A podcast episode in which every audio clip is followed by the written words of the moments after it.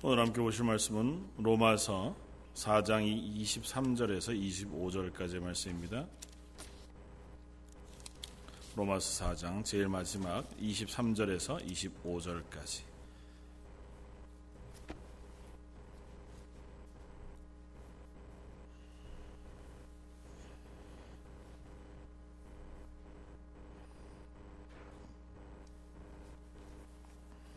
자, 였으면 우리 한 목소리 같이 한번 읽겠습니다. 그에게 의로 여겨졌다 기록된 것은 아브라함만 위한 것이 아니요 의로 여기심을 받을 우리도 위함이니 곧 예수 우리 주를 죽은 자 가운데서 살리신 이를 믿는 자니라 예수는 우리가 범한 것 때문에 내줌이 되고 또한 우리를 의롭다 하시기 위하여 살아나셨느니라 계속해서 로마서 4장에 있는 아브라함의 예를 통해서 어, 우리가 구원 얻은 그 구원, 우리를 의롭다 하신 그 의로움에 대하여 어, 살펴보고 있습니다. 오늘은 마지막으로 23절부터 어, 25절까지의 말씀을 가지고 그 하나님을 믿습니다고 하는 제목으로 같이 은혜를 나누고자 합니다. 음, 우리가 거듭거듭 확인하고 있는 것은 하나님께서 하나님의 은혜로 그 극률하심을 따라 우리를 구원하셨다고 하는 것입니다. 어, 다른 어떤 것으로도 아니라 뭐 어, 구약에 있는 이스라엘 백성들을 향하여 주셨던 할례나 율법이나 아니면 의로운 행위 그것 때문에 우리를 구원하신 것이 아니라 오로지 하나님의 어, 은혜에 의하여 하나님께서 예수 그리스도의 십자가의 그피 어, 흘리심을 어, 인하여 우리를 죄에서 구원하시고 그로 인하여 우리를 의롭다 하셨다고 하는 것을 사도 바울이 거듭거듭 설명하고 있습니다. 그러면서 사도 바울이 이렇게 거듭거듭 계속 설명하는 그 설명을 따라가면서도 우리들이 여전히 우리 속에 어, 이 말씀의 깊이 또 그것이 의미하고 있는 바들을 명확히 잡아내지 못할 때가 있는 것을 고백합니다. 아, 사역을 하다가 보면 저희가 청년들과 함께 사역할 때 뭐 질문을 해보면 다 잘 알아요. 성경의 말씀에도 다 알고 어, 로마서도 공부를 같이 하고 뭐 리더로 훈련도 잘 받고 그럼에도 불구하고 어떤 시점이 딱 되어서 어, 자기 마음에 부닥침이 올 때가 있다는 겁니다. 그래서 그럴 때 어, 드는 생각은 뭐냐면 그래도 내가 구원 받았는지에 대한 확신이 잘 없다는 겁니다.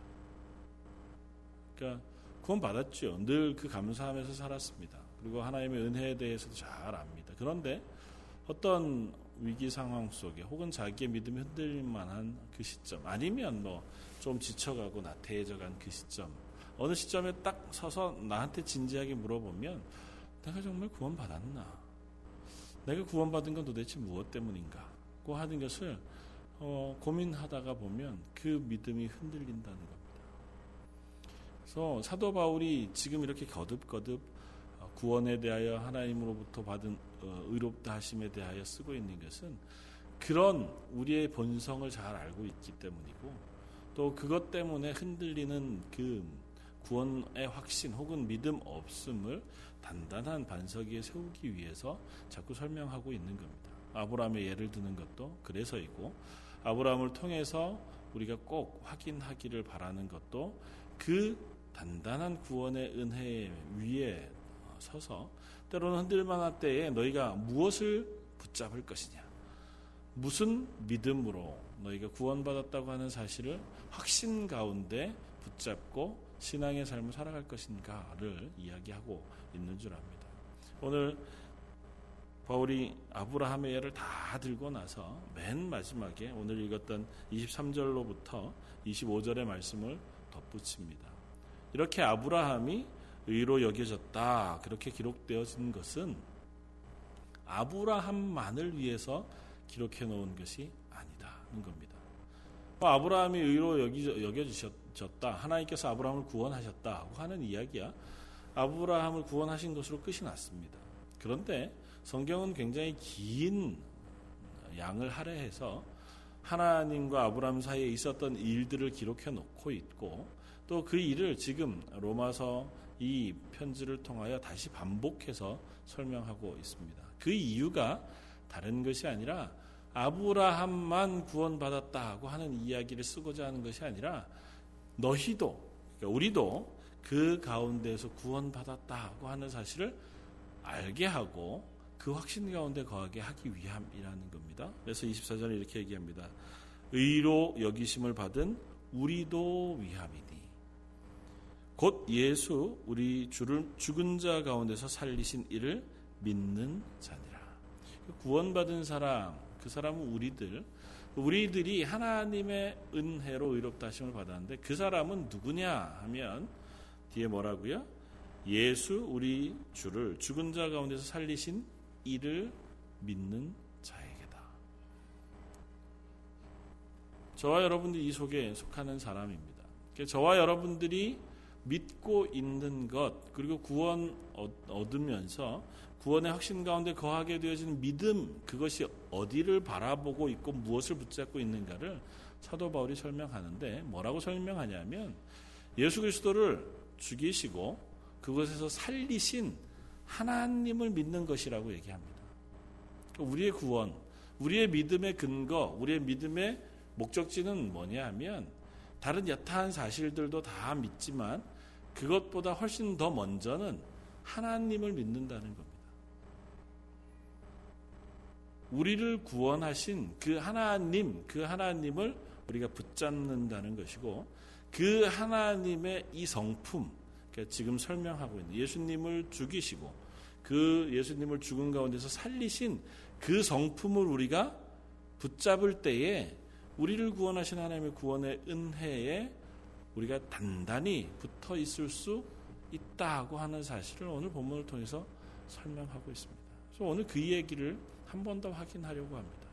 우리가 구원 얻은 믿음, 그리고 앞으로도 흔들리는 이 땅에서의 삶 가운데 굳게 붙잡아야 할 믿음, 그것이 무엇이냐 고 하는 것을 확인해 보려고 합니다. 똑같은 얘기를 아마 반복할 거예요.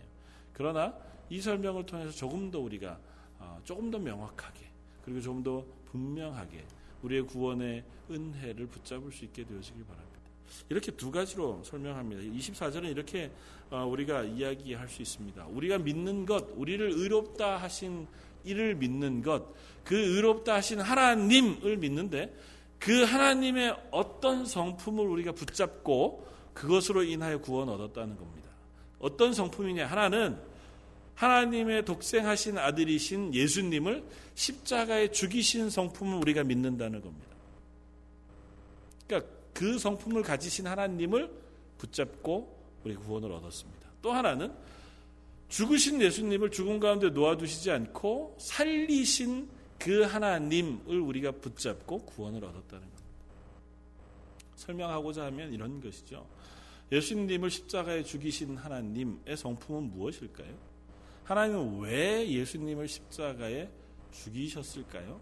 사도 바울이 그 이야기를 하고 있는 겁니다. 하나님께서 저와 여러분들을 구원하시기 위해서 저와 여러분들을 의인 그래서 하나님과 동행하여 하나님과 영원히 같이 사는 하나님의 사람 자녀 만드시기 위하여 필연적으로 예수님을 죽이셔야 했다 고 하는 것이 이 본문에서의 설명입니다. 그것이 하나님의 성품이라는 거예요. 그 성품은 앞에서 우리가 살펴본 것처럼 먼저는 하나님은 우리가 지금 가지고 있는 죄악을 미워하신다. 공의의 하나님이시죠. 거룩하신 하나님, 선하신 하나님. 그 하나님의 성품 때문에 우리가 우리의 죄를 가지고는 하나님 앞에 구원 얻을 방법이 없다는 것을 우리는 확인합니다. 그러니까 저와 여러분들이 아무리 선하게 살아도 이 땅에서 아무리 착하게 살려고 애써 보아도 늘상 걸려 넘어지는 것이 우리 속에 있는 죄의 문제고 혹은 욕심이거나 아니면 우리가 조절하지 못하는 욕망 같은 것들이죠. 그런 것들을 우리가 지닌 채로는 하나님이 의롭다 그렇게 인정해 줄 만한 자리에 올라갈 방법이 없다는 겁니다. 그래서 하나님은 그 죄를 우리 속에서 씻어 내도록 요구하셨습니다. 그러니까 너희가 죄 없이 하나님이 거룩하신 것처럼 너희도 거룩하라. 그러면 내가 너희에게로 가 너희와 동행할 것이다. 이게 어디에서 나온 말씀입니까? 우리가 제 이 말씀을 제일 눈앞에 확실하게 볼 수 있는 본문이 어딜까요? 구약에서 출애굽기 언제요?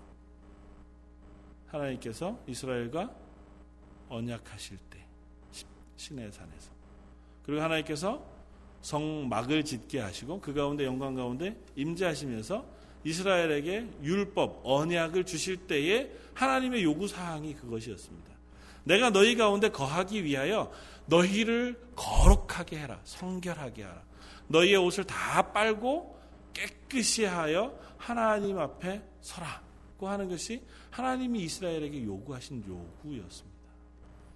그래서 이스라엘 백성이 거룩하라고 하는 명령 자체를 다 이해할 수 없으니까 어떤 것이 거룩한 것입니까? 고 하는 그 질문에 하나님께서 세세하게 성결의 법, 그것이 율법이거든요. 그걸 설명해 주신 겁니다. 안식일을 거룩히 지켜라. 살인하지 마라. 도둑질하지 마라. 간음하지 마라. 내 이웃의 물건을 탐하지 마라. 고 하는 그리고 하나님의 이름을 망령되이 여기지 마라. 하나님 외에 다른 신을 섬기지 말라. 고 하는 그 명령을 주시는 겁니다. 하나님 앞에 거룩하다 하고 하는 건 그것을 지키는 것만으로 끝나지 않지만 그것을 통하여 우리 속에 우리가 하나님 앞에 거룩하게 살아가는 그 삶을 유지하기를 요청하셨다고요. 근데 못했잖아요. 저나 여러분들이나 뭐 구약의 10계명조차도 우리는 완전히 지키지 못하는 사람들입니다. 율법 뭐 360여 어, 가지 그리고 또 하라는 것 하지 말라는 것 합치면 600여 가지가 넘는 그 율법 그거 다 고사하고 딱 10가지 하나님께서 모세에게 돌판에 새겨주신 10개의 계명도 사실 저나 여러분들은 그렇게 온전하게 지켜내지 못하는 사람들인 것을 고백합니다. 언젠가 설교 가운데 말씀드렸지만 저희가 도적질 하지 말란 말을 온전히 다 지키는 사람들이 아니잖아요. 예수님이 산상수훈 가운데 말씀하셨던 살인하지 말라고 하는 말을 너희가 들었으나 너희 형제 너로 나가라고 하는 자마다 살인하는 자니 나가라는 그냥 우리가 제일 쉽게 들을 수 있는 욕입니다. 그냥 사람이 사람에게 평상시에 제일 많이 쉽게 들을 수 있는 말들이죠. 뭐 강아지 이런 거 같은 거죠. 그러니까 어, 저와 여러분들이 뭐 그러면 그런 욕을 했다 이런 의미를 가지고 있는 것이 떠나서 그 정도 누군가를 향하여 분노를 표출하거나 이야기하는 것 이미 하나님 앞에서 살인한 죄다 하나님 그렇게 말씀하신다고요. 우리 십계명조차 온전히 다 지키지 못합니다.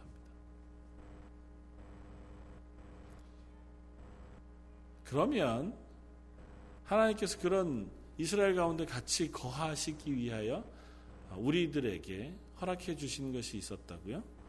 이스라엘 백성에게 그래서 뭘 주셨다고요? 하나님이 이스라엘 진 가운데 거하시기 위하여 이 율법을 어긴 이스라엘에게 그것을 해결할 수 있는 방법을 제시해 주셨습니다. 뭐요? 네, 아시는데도 대답하기 싫으신 거죠? 뭐, 뭐 어떤 방법을 제시해 주셨을까요? 제사. 니네가 범한 죄, 그 죄의 대가를 또 다른 흠 없는 양, 소, 염소, 혹은 산비둘기, 혹은 집비둘기, 그들의 생명을 통하여 죄를 용서함 받을 수 있는 속죄의 제사를 알려주셨다고요. 그 속죄의 제사는 뭐 우리가 레위기에서 명확히 확인할 수 있습니다. 하나님께서 레위기 가운데 레위기 4장의 속죄 제사에 대해서 쭉 설명합니다. 그리고 레위 5장까지 연결되어서 속죄 제사는 하나님이 명하신 명령을 어겼을 경우에 그 중에 하나라도 어겼다고 생각이 되거든, 알게 되거든. 너희가 재물을 가지고 와서 하나님 앞에 속죄 제사를 드려라. 근데 속죄 제사는 특징이 있어요. 속죄 제사는 피를 가지고 드려야 하는 흠 없는 재물을 드리는 제사인데 각그 어, 그 사람의 위치에 따라서 재물이 달랐습니다. 전체 회중을 위해서거나 제사장 하나님 앞에 섬기는 제사장 을 위해서는 송아지 그리고 어, 각 지파의 리더들을 위해서는 염소 그리고 백성들을 위해서는 양 그보다 가난한 일반 백성들을 향해서는 비둘기 혹 그만 그것조차 없는 이들은 고운 가루, 가루 곡식 가루를 가지고 와서도 속죄 제사를 드릴 수 있도록 했어요.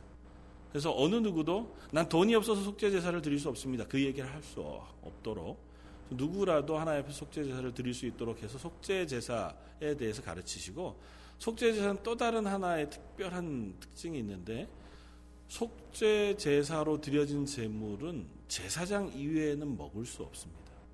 예를 들어서 화목 제물은 하나님 앞에 서원해 드리거나 감사해서 드리거나 그럴 때에 그 남은 고기를 가지고 와서 제사를 드린 사람과 그 주변에 있는 사람들이 나누어 먹습니다. 근데 속죄 제사는 그렇지 않아요.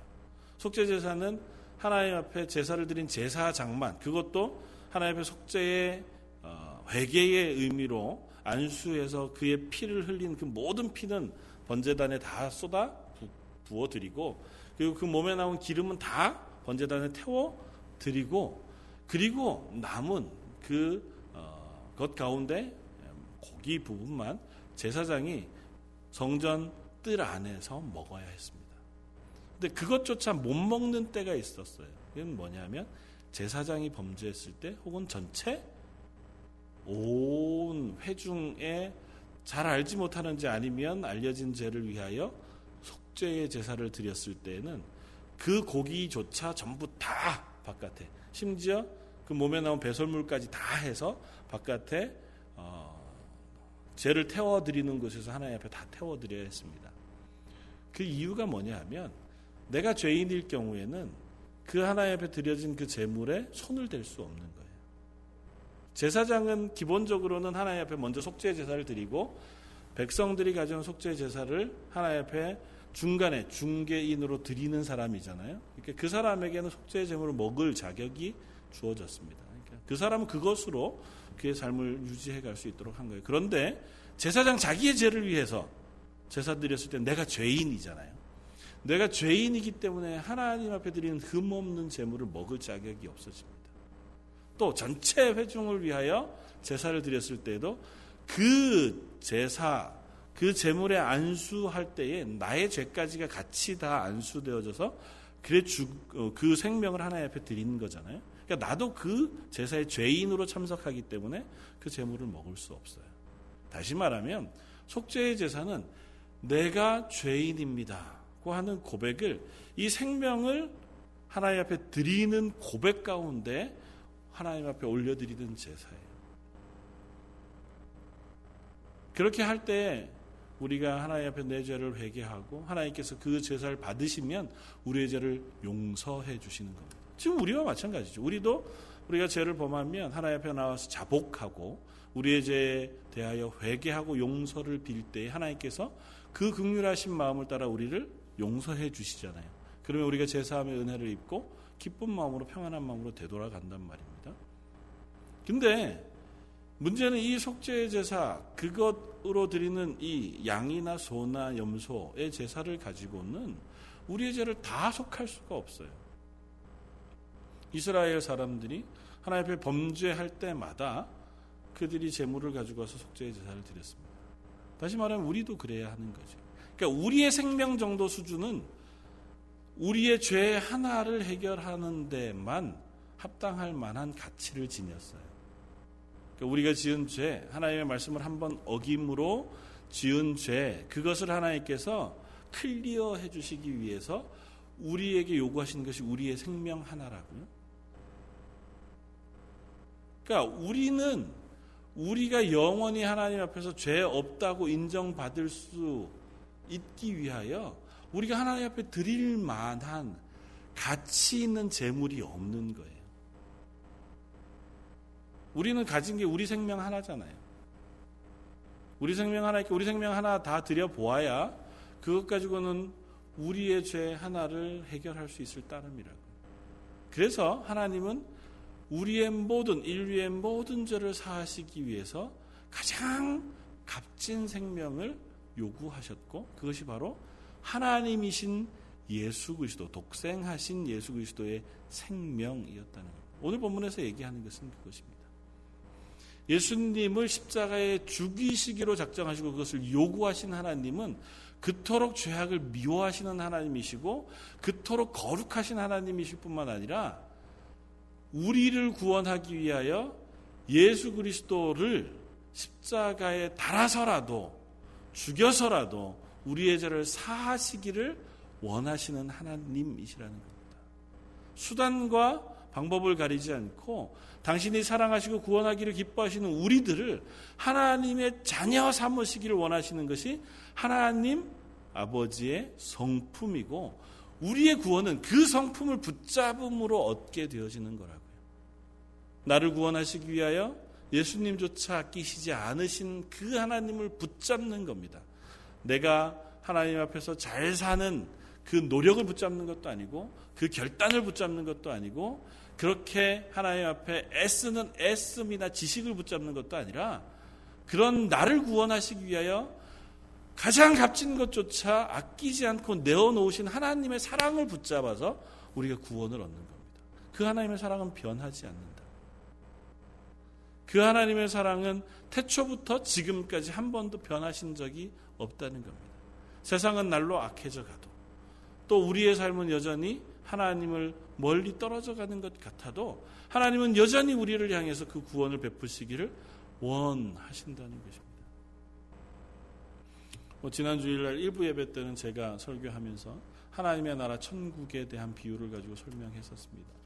하나님의 나라 천국에 대한 비유, 예수님의 비유 가운데 어, 뭐 여러 비유가 있지만 가장 대표적으로 우리가 어, 볼수 있는 것이 어, 마태복음 13장에 나오는 천국의 비유들입니다. 그 가운데 마태복음 13장 44절은 이렇게 했습니다. 예수님께서 천국은 마치 밭에 감친 보화와 같으니 사람이 이를 발견한 후 숨겨두고 기뻐하며 돌아가서 자기의 소유를 다 팔아 그 밭을 사느니라. 또 천국은 마치 좋은 진주를 구하는 장사와 같으니 극히 값진 진주 하나를 발견함에 가서 자기의 소유를 다 팔아 그 진주를 사느니라. 제가 전에 이, 이 비유의 말씀을 설교하면서 하나님께서 우리에게 베푸신 그 구원, 하나님 우리를 구원하신 그 구원은 우리의 모든 것을 다 팔아 얻어야 할 만한 가장 값어치 있는 아, 하나님의 구원이라고 하는 것을 우리가 함께 나눴습니다. 천국은 마치 그와 같습니다.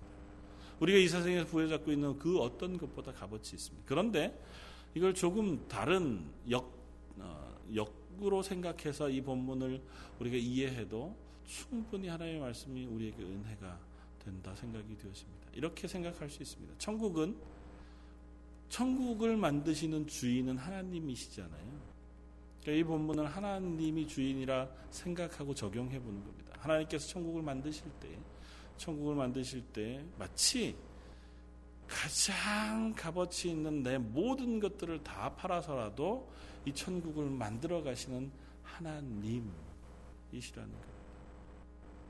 저와 여러분들을 구원하시기 위해서 하나님이 가지신 가장 소중한 것, 그것을 다 주어서라도 우리를 하나님의 나라 인도하시기를 원하시는 것이 하나님의 거죠.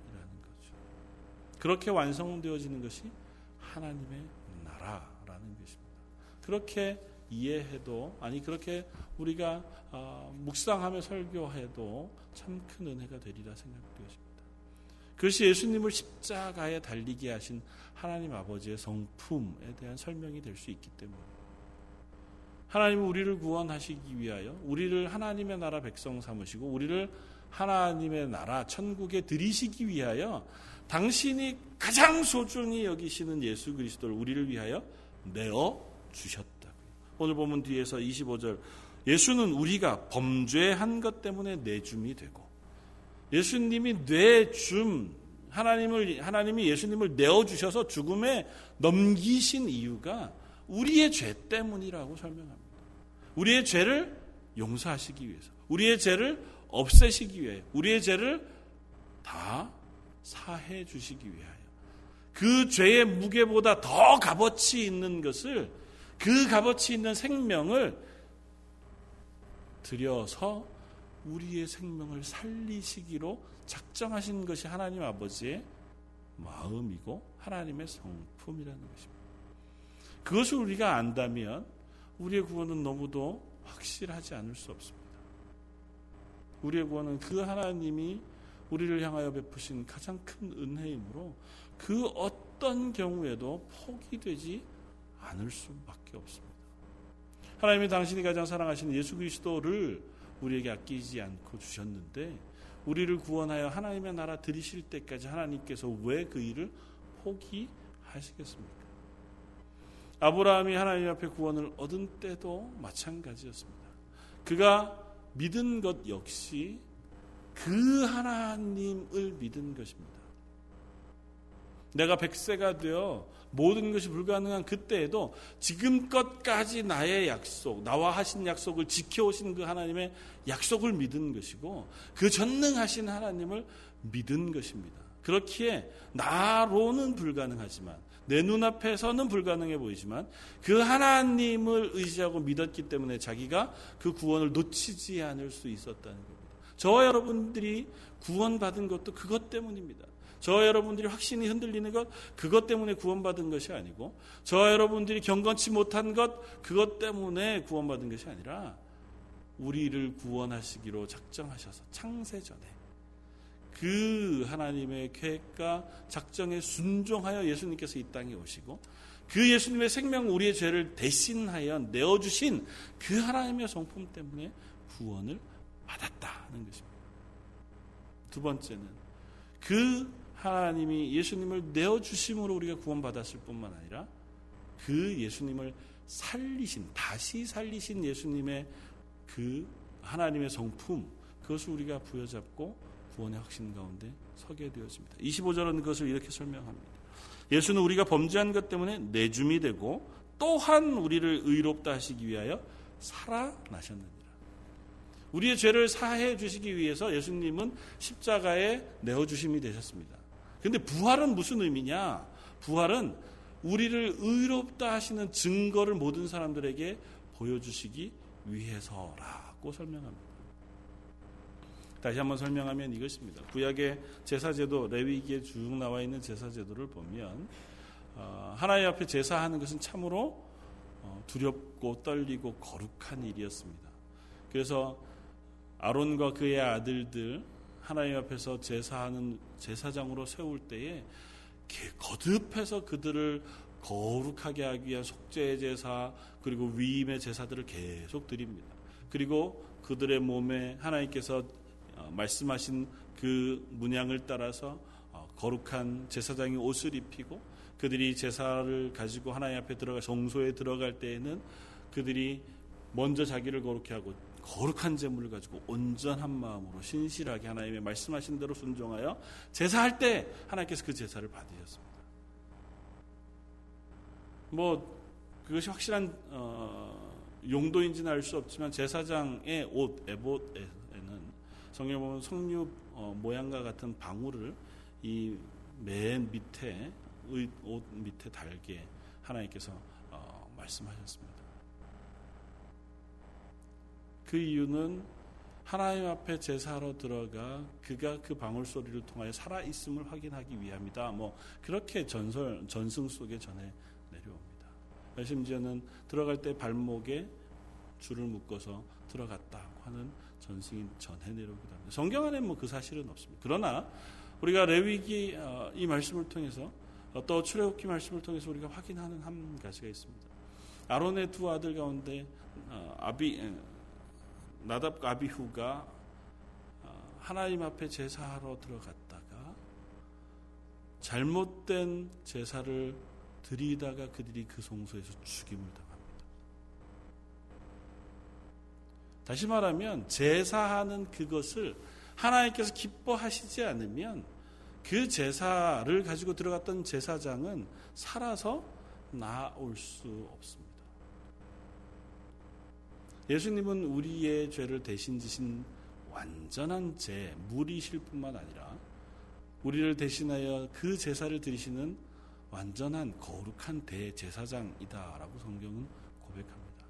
예수님께서 십자가에 죽으신 것은 우리의 죄를 대신하여 제물로 죽으셨습니다. 그리고 예수님께서 다시 부활하신 것은 하나님께서 그 예수님을 통하여 올려드린 그 속죄의 제사를 연락하셨다고 하는 증거라는 겁니다. 하나님께서 그 제사를 받으셔서 예수님을 다시 살려 주심으로 말미암아 예수님으로 인하여 드려진 그 제사가 하나님이 기뻐 받으시는 제사가 되었다는 것을 온 세상 가운데 확인하고 증거해 주신다는 겁니다. 우리가 믿는 하나님은 그 하나님을 믿는 것입니다. 이미 우리의 죄를 대신하여 죽으신 예수 그리스도로 인한 속죄의 제사를 기뻐 받으신 하나님을 우리가 의지하고 우리의 구원의 확신을 가지고 나아가는 겁니다.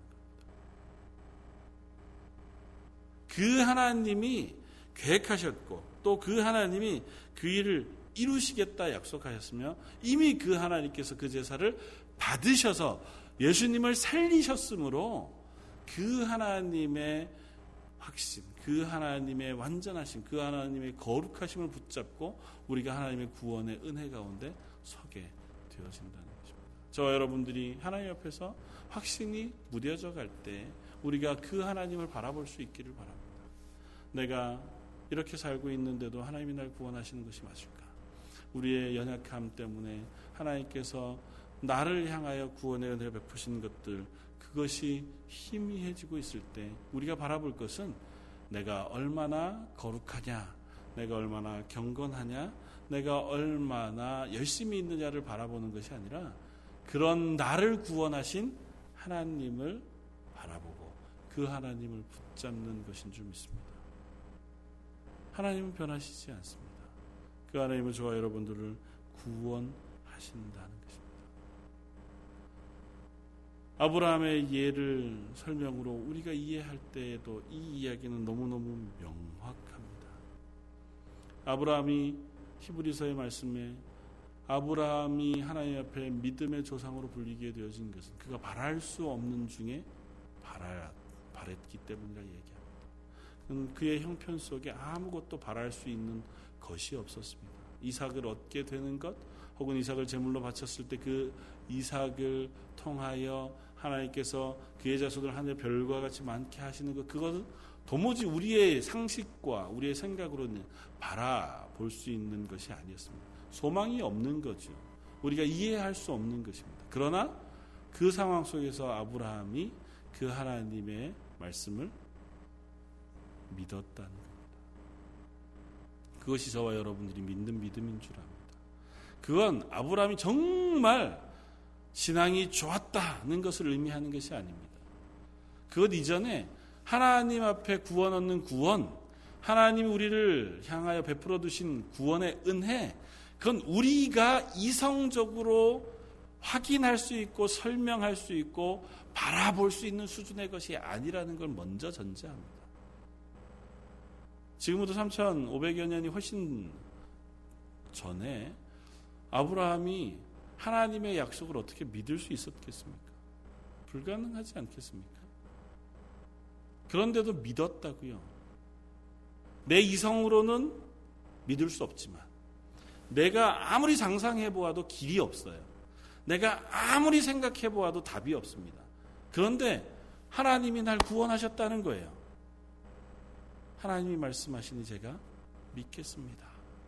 그 믿음을 보시고 우리를 의롭다고 말씀해 주신다. 저 여러분들 이 땅에 살아가면서 우리의 모습을 볼 때 우리가 어떻게 구원받을 수 있나 확인할 수 없습니다. 하나님의 구원의 방식이 무엇이냐 설명할 방법이 없습니다. 왜 하나님께서 굳이 당신의 독생하신 아들 예수 그리스도를 저와 여러분과 같이 별로 값어치 없는 존재들을 위하여 십자가에 죽였느냐 설명할 길이 없지요. 그것을 통해서 그 죽음이 나에게 어떻게 연결되느냐 그것도 우리는 다 설명할 방법이 없습니다. 그런데 성경이 말씀합니다. 그 하나님을 믿는 그 믿음을 의로 여기시겠다는 겁니다. 예수 그리스도께서 나를 위하여 죽으셨다는 사실을 믿는 그 믿음을 의로 여기시겠다는 겁니다. 그 사실을 믿는 자마다 영생을 얻게 하시겠다고 선언하십니다. 그 약속을 우리가 붙잡는 것인 줄 믿습니다.